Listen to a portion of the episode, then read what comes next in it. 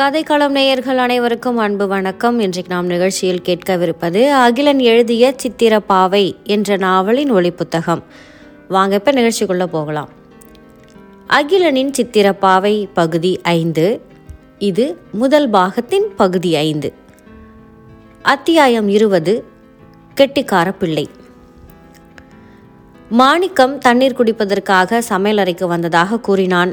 ஆனால் குடித்துவிட்டு அவன் வெளியே போகவில்லை. அங்கேயே அவர்களுக்கு உதவி செய்வதாக சொல்லி உட்கார்ந்து கொண்டான். செல்லம்மாள் அவனை தேங்காய் உடைக்க சொன்னாள், கிழங்கை வறுவலுக்கு சீவச் சொன்னாள், வாழை இலைகளை நறுக்கி வைக்க சொன்னாள். அவனும் சகலகலா வல்லவனைப் போல் எல்லா வேலைகளையும் இழுத்து போட்டு கொண்டு செய்து வைத்தான். மீனாட்சி அம்மாளுக்கு இது தர்ம சங்கடமாக தோன்றினாலும் அவனுடைய உற்சாகத்தில் தலையிட விரும்பவில்லை. ஆனந்தியும் இது இந்த வீட்டு வழக்கம் போலிருக்கிறது என்று பேசாதிருந்து விட்டாள் இது இந்த வீட்டு பழக்கம் போலிருக்கிறது என்று பேசாதிருந்து விட்டாள் ஆனந்திக்கு அவன் போட்டுக்கொண்டிருந்த வாசனை திரவத்தின் நெடிதான் பிடிக்கவில்லையே தவிர அவனுடைய சுறுசுறுப்பும் விகற்பமின்றி உழைக்கும் சுபாவமும் பிடித்திருந்தன. அந்த வீட்டை அவன் பிறர் வீடென்றே நினைத்ததாக தெரியவில்லை. பெண்களுக்குள்ள வேலைகள் அவையென்றும் வேற்றுமை பாராட்டவில்லை. ஒவ்வொரு சொல்லிலும் செயலிலும் அவன்தான் அந்த வீட்டின் மூத்த பிள்ளை என்பதை மாணிக்கம் நிலைநாட்டி கொண்டிருந்தான். வெளி அறையில் பெரியவர்கள் இருவரும் பொருளாதார பேச்சில் சுவையோடு ஈடுபட்டிருந்தார்கள். அவர்களோடு இருந்த அண்ணாமலையின் மனமோ மனமோ சமையலறைக்குள்ளிருந்த ஆனந்தியை நோக்கி சென்ற வண்ணமே இருந்தது. என்றாலும் அங்கிருந்து எழுந்து உள்ளே போக அவனுக்கு துணிவில்லை. கதிரேசனும் ஆனந்தியும் அங்கு விருந்தினராக வந்திருந்ததே அவனுக்கு பெருமகிழ்ச்சி அளித்தது. மேஸ்திரி அன்று கதிரேசனுக்கே பேராசிரியராக மாறிவிட்டார். கதிரேசனும் பொருளாதாரத்துறையில் மேஸ்திரியை குருவாக ஏற்றுக்கொள்ள தயங்கவில்லை.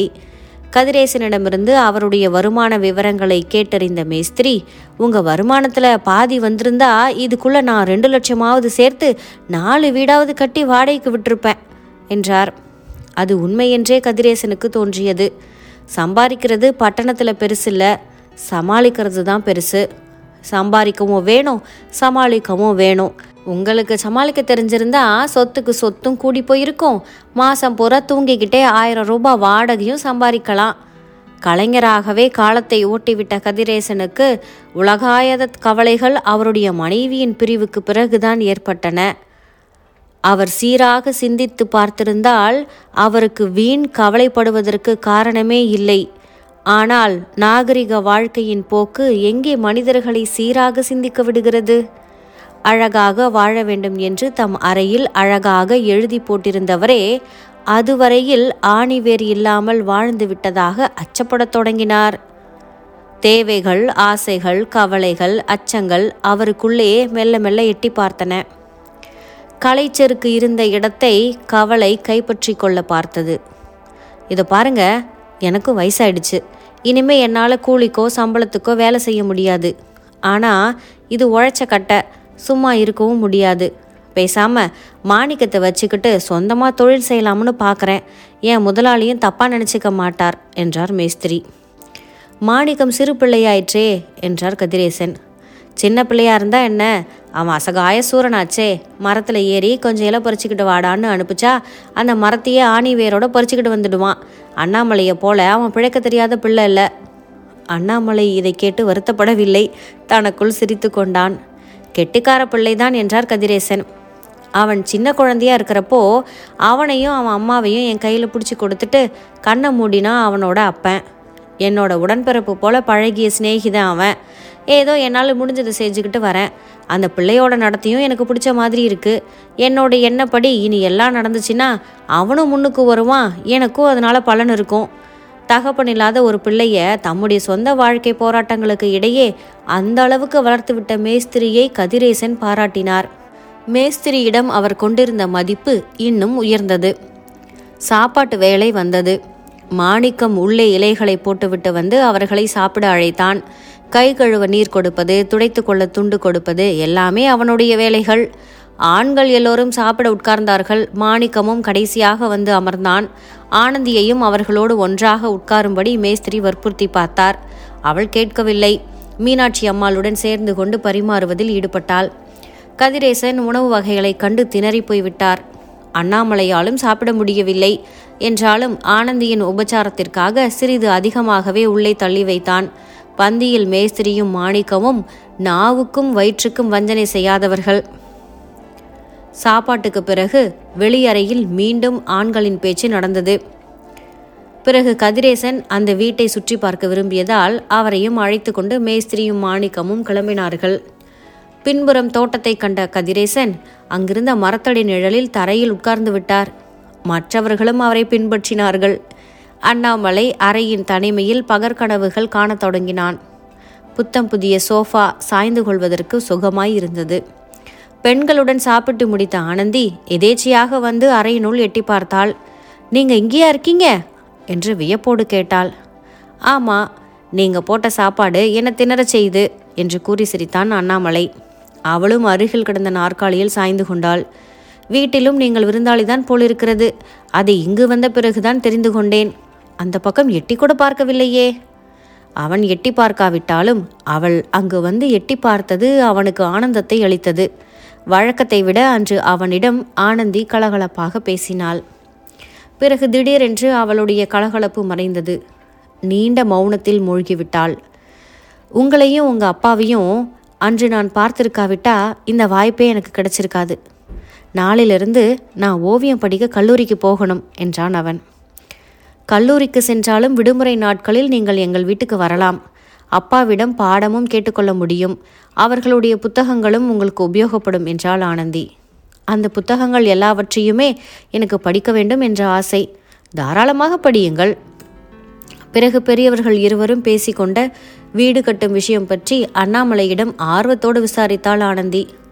அவனும் தனக்கு தெரிந்த விவரங்களை தெரிவித்தான். மேஸ்திரியாருக்கு ஆனந்தியின் வீட்டு பின்புறத்து மனையை வாங்க வேண்டும் என்றும் அவர்களுக்கு ஓர் அழகான வீடு கட்டி கொடுக்க வேண்டும் என்றும் ஆவல் இருந்ததாம். அதோடு தமக்கும் அங்கே ஒரு வீடு கட்டிக்கொள்ள விரும்பினாராம். அப்படியானால் நீங்கள் எங்களுடைய பக்கத்து வீட்டுக்காரராக வரப்போகிறீர்கள் என்று சொல்லுங்கள் என்று குதூகலத்தோடு கூறினாள் ஆனந்தி. வந்துவிட்டால் நன்றாகத்தான் இருக்கும் என்றான் அண்ணாமலை பரவசத்தோடு. அப்போது அங்கு வந்த மாணிக்கம் அவர்களுடைய பேச்சை அரைகுறையாக காதில் போட்டுக்கொண்டு, யார் வந்துவிட்டால் நன்றாக இருக்கும் என்கிறாய் என்று அண்ணாமலையிடம் கேட்டபடியே அறைக்குள் நுழைந்தான். அண்ணாமலைக்கு ஏனோ அந்த நேரத்தில் அவன் குறுக்கிட்டது மூச்சை அடைப்பது போல் இருந்தது. அவனால் உடனே பதிலளிக்க முடியவில்லை. மாணிக்கம் அண்ணாமலையை உற்று நோக்கிவிட்டு அவனுக்கும் ஆனந்திக்கும் இடையிலிருந்த நாற்காலியில் வந்து உட்கார்ந்தான். ஆனந்திக்கோ மாணிக்கத்திடம் சிறிதும் வெறுப்பில்லை. என்றாலும் ஏனோ சற்று முன்பு வரையிலும் அவள் உள்ளத்தில் பொங்கிக் கொண்டிருந்த உற்சாகம் அவனுடைய வரவால் தடைப்பட்டது. சற்று நேரத்திற்கெல்லாம் பெரியவர்கள் இருவரும் அங்கு திரும்பி வந்தவுடன் தான் அவளால் மீண்டும் கலகலப்பாக பேச முடிந்தது.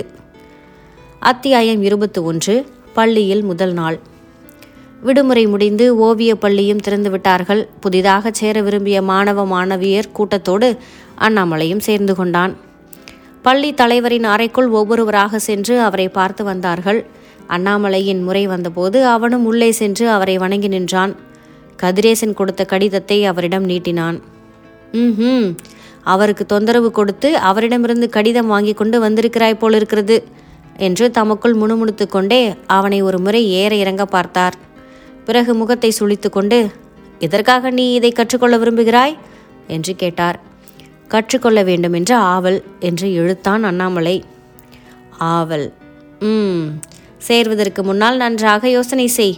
ஆறு வருடங்கள் இங்கே படித்தாக வேண்டும். பாதியில் ஓடிவிடக்கூடாது. ம் படித்து முடித்தாலும் பலன் இருக்குமா என்று கேட்கக்கூடாது. சித்திரம் வரைய கற்றுக்கொண்டு பிழைப்புக்காக வெற்றிலைப்பாக்கு கடை வைப்பவர்களும் சைக்கிள் ரிப்பேர் செய்பவர்களும் இருக்கிறார்கள். நீயும் அப்படி செய்வதானால் இப்போதே பெட்டி கடை வைத்து விடலாம். ஆறு வருடமும் மிச்சமாகும். ம் என்ன சொல்கிறாய்? என்ன சொல்வதென்று அண்ணாமலைக்கு புரியவில்லை. நொடிக்கு ஒரு முறை ஹும் போட்டுக்கொண்டு பேசும் விசித்திரமான மனிதராக அவர் அவனுக்கு காட்சியளித்தார். அவருடைய பேச்சு அவனுடைய உற்சாகத்தை குலைத்துவிடும் போல் இருந்தது. இதோ பார், இந்த கலை இருக்கிறதே, இது பிழைப்பை கொடுத்தாலும் கொடுக்கும், கெடுத்தாலும் கெடுக்கும். துணிச்சல் இருக்கிறதா என்று பார்த்துக்கொள் என்றார் அவர். அவன் பேசாமல் நின்றான். அவரே மேலும் பேசினார். உனக்கு இதில் ஆசை இருப்பது போல் தெரிகிறது. இருக்க வேண்டியதுதான். ஆனால் ஆசை மட்டும் போதாது. ஆட தெரியாதவர்களும் பாட தெரியாதவர்களும் ஆசைப்பட்டு பலருடைய கண்களையும் காதுகளையும் கெடுத்து விடுகிறார்கள். அப்படியே எழுத தெரியாதவர்கள் எழுத்தாளராகவும் வரைய தெரியாதவர்கள் ஓவியர்களாகவும் ஆசைப்பட்டு பலருடைய ரசிகத்தன்மையை கொலை செய்ய துணிந்து விட்டார்கள். ஓவியர்களுக்கு காண்பவர்களின் கண்களை கெடுக்க உரிமை கிடையாது. ஆசையோடு ஆற்றலும் இருக்க வேண்டும். கதிரேசனின் கடிதத்தோடு நீ வந்திருப்பதால் உன்னை நான் இப்போதே எச்சரிக்க விரும்புகிறேன். கடிதம் இல்லாமலே வந்திருக்கலாம் என்று தோன்றியது அண்ணாமலைக்கு. அவனுக்கு அழுகை வந்துவிடும் போல் இருந்தது. எழுதிய படங்களை கொண்டு வந்திருக்கிறேன், நன்றாக இருந்தால் என்னை எடுத்துக்கொள்ளுங்கள் என்றான் அவன். ம் நான் அந்த படங்களை இப்போ பார்க்க மாட்டேன். படங்களை நீ தான் வரைந்தாயா அல்லது வேறு யாரும் உனக்கு வரைஞ்சி கொடுத்தாங்களான்னு எனக்கு எப்படி தெரியும்? அழுகையே வந்து விட்டது அண்ணாமலைக்கு. சிறிதும் இரக்கமே இல்லாத மனிதர் அவர் என்று அவன் அவரை பற்றி நினைத்து கொண்டான். ஐம்பது வயதுக்கு மேல் இருக்கும் அவருக்கு. வாட்டசாட்டமான உடற்கட்டு, வட்டமான முகம், முன்புறம் வழுக்கை கண்ட கிராப்பு தலை, ஜிப்பாவும் பஞ்சகச்சம் வைத்து கட்டிய வேஷ்டியுமாக இருந்தார் அவர். சரி சரி, இங்கே நான் யாரையும் தேர்வு நடத்தி தான் பொறுக்கி எடுப்பது வழக்கம். உன்னிடம் திறமை இருந்தால் நீ அதில் காட்டலாம் என்று சொல்லி அவனை அனுப்பி வைத்தார். அன்றைக்கு பிற்பகலே தேர்வு தொடங்கிவிட்டது. சேர்ந்தாற்போல் இரண்டு வாரங்கள் தேர்வு நடக்கும் என்று கூறினார்கள். பெரியதோர் அறையில் மாணவ மாணவிகள் பெஞ்சுகளில் சாய்வு மேசைகளுக்கு அருகில் அமர்ந்திருக்க அது தொடங்கியது. மத்தியில் பீடத்தின் மீது உலோகத்தில் கடைந்தெடுத்த பழங்காலத்து சிற்பம் ஒன்று இருந்தது. அதை பார்த்து அவர்கள் படம் வரைய வேண்டும் என்று அங்கிருந்த ஆசிரியர் ஒருவர் கூறினார். சுறுசுறுப்பாக வரைவதில் முனைந்தார்கள் மாணவ மாணவிகள். அண்ணாமலையின் விழிகள் அந்த சிற்பத்திலேயே பதிந்துவிட்டன. நின்ற திருக்கோலத்திலிருந்தவாறே சிவபெருமான் ஆதிபராசக்தியை அன்போடு தழுவும் நிலையிலிருந்த அற்புத சிற்பங்களில் ஒன்று அது. அதற்கு முன்பு அண்ணாமலை கண்டிராத அபூர்வமான கலைப்படைப்பு. அந்த முதற்காட்சியே அவனை மெய்சிலிருக்க செய்துவிட்டது. என்றோ ஒரு நாள் பல நூற்றாண்டுகளுக்கு முன்பு அதை உருவாக்கிவிட்டு சென்ற ஊரும் பெயரும் தெரியாத அந்த ஒப்பற்ற சிற்பியை அவன் நினைத்து கொண்டான்.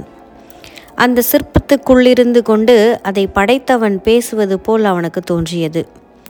மோனக்குரல்தான் என்றாலும் அண்ணாமலையால் அதை கேட்க முடிந்தது. மகனே, வாழ்க்கையில் நீ எங்குமே காண முடியாத ஆண்மையின் அழகையும் பெண்மையின் எழிலையும் நீ இங்கு காண முடிகிறதல்லவா? மனித உருவங்களைப் போல இவை தோன்றினாலும் அவற்றின் நகல் அல்ல இவை. உள்ளும் புறமும் குறைபாடுகள் கொண்டவர்கள் மனிதர்கள். ஆனால் அவர்களில் நிறைவை தேடி துடிப்பவர்களும் உண்டு. அத்தகையோரின் புனிதமான கற்பனையில் உதித்த முழுமை நிறைந்தவர்களான அம்மைக்கும் அப்பனுக்கும் நான் வடிவம் கொடுக்க முயன்றிருக்கிறேன். நன்றாக இந்த படைப்பை உற்றுப்பார். உள்ளும் புறமும் இவர்களிடம் பரிபூர்ணத்துவம் நிரம்பி வழிய வேண்டும் என்று நான் பட்டிருக்கும் இன்ப வேதனைகளை நீ உணர்ந்து கொள்வாயா? கலைக்கண் கொண்டு முதன் முதலாக அதை கூர்ந்து நோக்கிய அண்ணாமலையின் விழிகளில் ஆனந்த கண்ணீர் துளிர்த்தது. கோவில்களில் அவன் பல சிற்பங்களை கண்டிருக்கிறான். என்றாலும் தொலைவிலிருந்து அவற்றின் முகங்களை மட்டிலுமே அவனால் காண முடிந்தது. சிற்பிகள் தங்கள் படைப்போடு ஒட்டி வளர்ந்திருந்த ஆடை அணிகள் போதாவென்று பக்தர்கள் வேறு தனியாக ஆடைகளை அவற்றுக்கு சுற்றியிருந்தார்கள். ஆனால் மாதிரியாக அங்கு வைக்கப்பெற்றிருந்த அம்மையப்பரின் சிற்பமோ எவ்வித செயற்கை அலங்காரங்களுமின்றி தன் இயற்கை எழிலோடு விளங்கியது. சிற்பங்களுக்கு ஆடை அணிகளை அமைத்த சிற்பியின் கற்பனை திறனை கண்டு வியந்து போனான். உடலோடு ஒட்டினார் போல் அவற்றை செதுக்கியிருந்ததால் அது அந்த உருவங்களின் அங்க அமைப்புகளை ஒப்பற்ற முறையில் எடுத்து காட்டுவதாகவும் அதே சமயம் உயர்ந்த உணர்ச்சிகளை தூண்டுவதாகவும் அமைந்திருந்தது.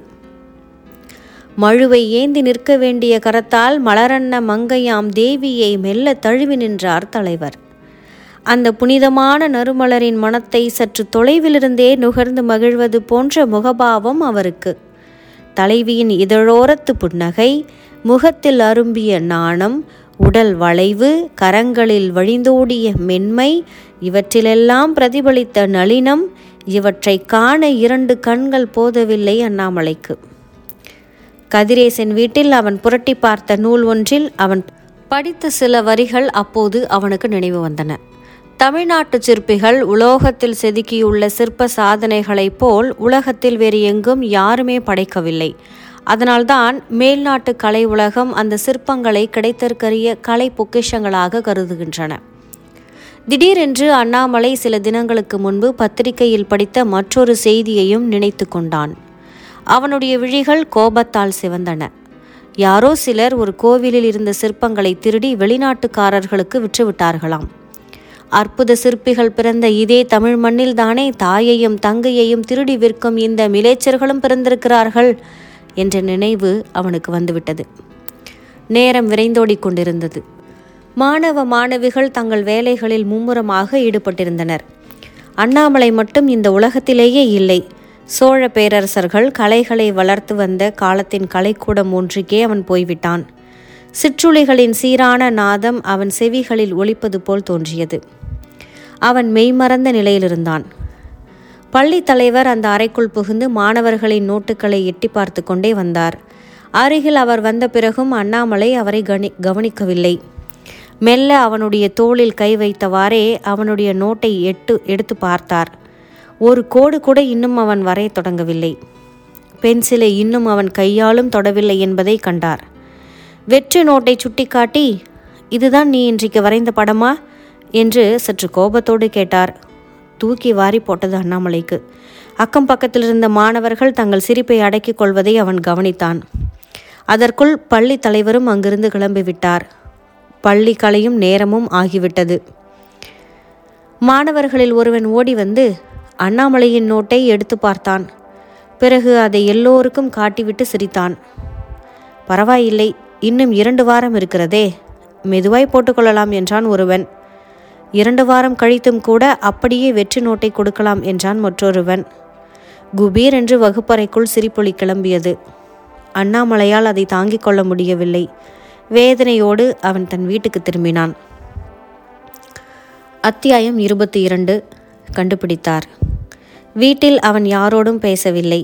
முதல் நாள் அவன் பள்ளியில் பெற்ற அனுபவம் அவனுக்கு என்னவோ போலிருந்தது. பள்ளிக்கே போகாமல் கதிரேசனிடம் சென்று கற்றுக்கொண்டால் என்ன? அடையாற்றுக்கு சென்று அவரிடம் தன் விருப்பத்தை தெரிவிக்கலாம் என்று நினைத்தான். பிறகு அப்படி செய்வது கோழைத்தனம் என்று அவனுக்கு தோன்றியது. மறுநாள் நம்பிக்கையை இழுத்து பற்றி கொண்டு பள்ளிக்கூடம் போய் சேர்ந்து வகுப்பறையில் உட்கார்ந்தான். எதிலிருந்த சிற்பத்தை செதுக்கிய அந்த பெயர் தெரியாத பழம்பெரும் சிற்பிக்கு தனக்குள் வணக்கத்தை தெரிவித்து கொண்டு பென்சிலை கையில் எடுத்தான். உலோகத்தில் ஒருவனால் சிற்றுளியை கொண்டு அற்புதங்கள் செய்ய முடிந்ததென்றால் அவனுடைய படைப்பை பார்த்து காகிதத்தில் வரைவதுதானா கஷ்டம்? ஆனால் அது வரைந்து பார்த்தபோது கஷ்டமாகத்தான் இருந்தது. நடுப்பகல் சாப்பாட்டு நேரத்தின் போது அவன் எழுந்து வெளியே போகவில்லை. பசியை மறந்தான், தாகத்தை மறந்தான், வேலையை மறக்கவில்லை. மத்தியான பொழுதில் மற்ற மாணவர்கள் அவனை வேடித்து வேடிக்கை பார்த்து தங்களுக்குள் வழக்கம் போல் நகைத்து கொண்டார்கள். பிற்பகலில் அந்த பக்கமாக வந்த பள்ளி தலைவர் மற்றவர்கள் வரைந்திருந்தவற்றை எட்டி பார்த்து சென்றது போலவே அவனுடைய படத்தையும் பார்த்து சென்றார். இவ்வாறே ஐந்தாறு தினங்கள் சென்றுவிட்டன. சிவபெருமானின் சித்திரம் மட்டும் அண்ணாமலைக்கு நிறைவு பெறும் நிலையில் இருந்தது. இதற்குள் மற்றவர்களில் சிலர் இரண்டு சித்திரங்களையுமே போட்டு முடித்து விட்டார்கள். அவர்களையெல்லாம் பள்ளியில் சேர்த்து கொண்டு வகுப்பிற்கு அனுப்பி வைத்தார் தலைவர். அதற்காக அண்ணாமலை அவசரப்பட விரும்பவில்லை. சிவசக்தி இருவரது வெளித்தோற்றங்களை மட்டுமின்றி அவர்களது உள் உணர்ச்சிகளையும் பிரதிபலிக்க செய்துவிட வேண்டும் என்ற துடிப்பு அவனுக்கு. உருவத்தின் அழகில் நாட்டம் செலுத்திய போது உணர்ச்சிகளை பிரதிபலிப்பதில் சங்கடம் இருந்தது. உணர்ச்சிகளை கொண்டு வர முனைந்தபோது உருவத்தின் அழகு குறைவது போல் தோன்றியது. ஆனால் இரண்டையுமே விட்டுவிட அவனுடைய பிடிவாதம் இடம் கொடுக்கவில்லை. நாளுக்கு நாள் மாணவர்களை பொறுக்கி எடுத்து தலைவர் வகுப்புக்கு அனுப்பி கொண்டே இருந்தார். ஆனால் இப்போதெல்லாம் அவர் அண்ணாமலையின் அருகில் வரும்போது சற்று நேரம் அதிகமாக நின்று கூர்ந்து நோக்க தவறுவதில்லை. பத்து நாட்களில் பாதி பேருக்கு மேல் பள்ளியில் சேர்க்கப்பட்டு விட்டார்கள். பதினோராம் நாள் அண்ணாமலைக்கு வலப்புறம் இருந்தவனையும் இடப்புறம் இருந்தவனையும் கூட வகுப்பறையில் சேர்த்து விட்டார். அவர்களும் இன்னும் முற்றிலும் படங்கள் முடிக்கவில்லை. அந்த நிலையில் அவர் அவனிடம் எதுவுமே பேசாமல் அவனை சேர்த்து கொள்ளவும் இல்லாமல் காலங்கடத்தியது அவனுக்கு கவலையை கொடுத்தது. அவன் குழம்பத் தொடங்கினான். என்றாலும் வரைவதை நிறுத்தவில்லை. பதினோராம் நாள் வகுப்பு தொடங்குவதற்கு முன்னால் மாணவர்களில் ஒருவன் வந்து ஓர் இரகசியத்தை மாணவர்களிடையே அம்பலப்படுத்தினான். அண்ணாமலைக்கு அருகில் அமர்ந்து எழுதியவனை குறிப்பிட்டு, அந்த சுப்பையாவுக்கு அதிர்ஷ்டமடித்து விட்டது. அவனை எடுத்த எடுப்பில் இரண்டாம் வகுப்பில் சேர்த்து விட்டார். ஒரு வருட பயிற்சி அவனுக்கு மிச்சம் என்றான். காரணம் என்று கேட்டான் ஒருவன். படம் அழகாக இருந்திருக்கிறது, தகுதிக்கு ஏற்ற இடத்தை கொடுத்திருக்கிறார், யாரையேனும் படம் நன்றாயில்லை என்பதற்காக வெளியே அனுப்பிவிட்டாரா என்று கலவரத்தோடு கேட்டான் அண்ணாமலை. இல்லை இல்லை, நீ பயப்படாதே, மரவேலை மண்வேலை என் கிரேவிங் இப்படி எங்காவது உன்னையும் தள்ளிவிடுவாரே தவிர ஒரு காலும் வெளியே தள்ள மாட்டார், யாரையுமே அவர் ஒதுக்கவில்லை. இப்படி கூறியவன் அண்ணாமலையின் படத்தை இன்னும் பார்க்கவில்லை. அண்ணாமலையின் பயம் சிறிது குறைந்தது. அன்றைக்கு பிற்பகலில் ஒரு வழியாக அவனுடைய படம் முடிவடைந்தது. முடித்துவிட்டு அதை உற்று பார்த்தான். அவனுக்கே அதில் ஓரளவு திருப்தி ஏற்பட்டது. பள்ளி கலையும் நேரத்திற்கு சற்று முன்பாக பிற்பகலில் தலைவர் அங்கு வந்து சேர்ந்தார். முடிந்த படத்தோடு அவன் காத்து கொண்டிருப்பதைக் கண்டு நேரே அவனிடம் சென்றார். படத்தை கையில் எடுத்து சில நிமிடங்கள் பார்த்து கொண்டு நின்றார். அவனுடைய படத்தை முதலில் ஆனந்தி கண்டபோது அவளுடைய விழிகளில் திரண்ட புத்தொளி தலைவரின் விழிகளிலும் திரண்டது. அண்ணாமலையின் நெஞ்சு வேகமாக துடிக்க தொடங்கியது. சரி, நீ என்னோடு வா என்று அவனை மட்டிலும் தனியே அழைத்து கொண்டு வெளியில் வந்தார். முதலாண்டு வகுப்பில் எப்படியும் தனக்கு இடம் கிடைத்துவிடும் என்று நம்பினான் அவன். அந்த வகுப்பையும் அவர்கள் கடந்து சென்றார்கள். அண்ணாமலையின் மனம் ஆனந்த பரவசத்தில் ஆழ்ந்தது. இரண்டாம் ஆண்டு வகுப்பை நோக்கி அவர்கள் சென்றார்கள். ஆனால் அதற்குள்ளேயும் தலைவர் நுழையவில்லை. திடீரென சோர்ந்து போனான் அண்ணாமலை. நேரே பள்ளியின் வெளிக்கதவை சுட்டி காட்டத்தான் அவர் இப்படி அழைத்து கொண்டு போகிறாரோ? மூன்றாம் வகுப்பின் அறை வந்தது. வெளியில் தயங்கியபடியே நின்ற அண்ணாமலையின் தோளில் கை வைத்து அவனை அன்போடு உள்ளே தள்ளி கொண்டு சென்றார். அங்கிருந்த ஆசிரியரிடம் படத்தை கொடுத்து, இவன் என்னுடைய புதிய கண்டுபிடிப்பு, உழைத்தால் இவன் கலைஞனாக வரக்கூடும் என்றார். பிறகு அந்த படத்தை மற்ற மாணவர்கள் பார்ப்பதற்காக ஒரு இடத்தில் மாட்டி வைத்தார்கள். உடனே வகுப்பிலிருந்த மாணவ மாணவியரின் கூட்டம் அவன் படத்தை சுற்றியும் அவனை சுற்றியும் கூடியது. பெயர் அண்ணாமலை, இனி இவன் உங்களோடு சேர்ந்து பயிலுவான் என்று சொல்லிவிட்டு தலைவர் போய்விட்டார். உடனே இளம் தாடி வைத்த ஓர் ஒல்லியான மாணவன் அண்ணாமலையின் கையை பிடித்து குலுக்கி, டபுள் ப்ரொமோஷன் இல்லை, உங்களுக்கு ட்ரிபிள் ப்ரொமோஷன் கிடைச்சிருக்கு என்று பாராட்டினான். அவனை வியப்போடு உற்று பார்த்து கொண்டிருந்த முகங்களில் ஒரு முகம் ஏற்கனவே அவனுக்கு அறிமுகமானதாக இருந்தது. எப்போதோ ஓரிரு சமயங்களில் ஆனந்தியின் வீட்டில் அவளோடு ஒன்றாக சந்தித்த சாரதாவின் முகம் அது. அவள் அவனை பார்த்தவுடன், ஓ, நீங்கள் எங்கள் வகுப்புக்கே வந்துவிட்டீர்களா, வாழ்த்துகள் என்று உற்சாகத்தோடு வரவேற்றாள். வகுப்பில் எல்லாருமே புதியவர்களாக இல்லாமல் அறிமுகமான ஒருத்தி அங்கிருந்தது அவனுக்கு மகிழ்ச்சியை அளித்தது. அவனுக்காக ஒதுக்கப்பட்ட இடத்தில் அவன் உட்கார்ந்த சில நிமிடங்களுக்கெல்லாம் மண்டியடி மணியடித்து விட்டார்கள். பள்ளி நேரம் முடிந்துவிட்டது. மாணவர்களோடு ஒன்றாக வெளியில் வந்து பஸ் நிற்கும் இடத்தை நோக்கி நடந்தான் அண்ணாமலை. அவனுக்கு பின்னால் சாரதாவும் விரைந்து வந்து கொண்டிருந்தாள். நீங்கள் மயிலாப்பூருக்கு போகணும், நான் அடையாருக்கு போகணும், ஒரே பஸ்ஸில் போயிடலாம் என்றாள் சாரதா. மயிலாப்பூருக்கு தனியே பஸ் இருந்தாலும் அவனால் சாரதாவின் விருப்பத்தை தட்ட முடியவில்லை. பஸ்ஸுக்காக காத்து நின்றபோது சாரதா கூறினாள், நீங்கள் பள்ளியில் சேரப்போவதாய் ஆனந்தி சொல்லியிருந்ததால் உங்களை முதல் நாளே கவனித்தேன். நீங்கள் தேர்வு எழுதி முடித்த பிறகு உங்களை பார்க்கலாம் என்றிருந்தேன். நீங்களோ இரண்டே உருவங்களை வரைந்துவிட்டு ஒரே மூச்சில் இரண்டு வருடங்களையும் தாண்டி வந்து விட்டீர்கள். இதை கேட்டால் ஆனந்தியும் அவள் அப்பாவும் எவ்வளவு சந்தோஷப்படுவார்கள் தெரியுமா? நன்றியோடு கதிரேசனை நினைத்து கொண்ட அண்ணாமலை, நான் வீட்டுக்கு போய்விட்டு பிறகுதான் அங்கு வர வேண்டும், வந்து அவர்களுக்கு நன்றி சொல்ல வேண்டும் என்றான். நீங்கள் வந்து சேர்வதற்கு முன்பே செய்தி அவர்களுக்கு கேட்டுவிடும் என்று கூறி சிரித்தாள் சாரதா. முதலில் நான் அவர்களை பார்த்து சொல்லிவிட்டுத்தான் என் வீட்டுக்கு போவேன். சாரதா அவனுக்கு அன்பு நிறைந்த வாயாடியாக தோற்றமளித்தாள். விகற்பமில்லாத கலகலப்பான பேச்சு, குதூகலம் நிறைந்த பார்வை, குரல், நடை, சுபாவம், வெகுளித்தன்மை, மின்னும் பெரிய விழிகள், அவளுடைய ஆடை அணிகள் அவள் வறுமை நிறைந்த குடும்பத்தைச் சேர்ந்தவள் என்பதை வெளிப்படுத்தி கொண்டிருந்தன. என்றாலும் அந்த வறுமையிலும் செம்மை தெரிந்தது. நடுத்தர உயரத்துக்கு சற்று குற்றையாகவும் ஒல்லியாகவும் இருந்தாள். அழகாக அழகான முகம்தான். மாநிறம் மைத்தீட்ட பெறாமலே அந்த மையின் கருமை பெற்று விளங்கின அவள் விழிகளின் ஓரங்கள். தலைவர் இருக்கிறாரே, பொல்லாத மனிதர்.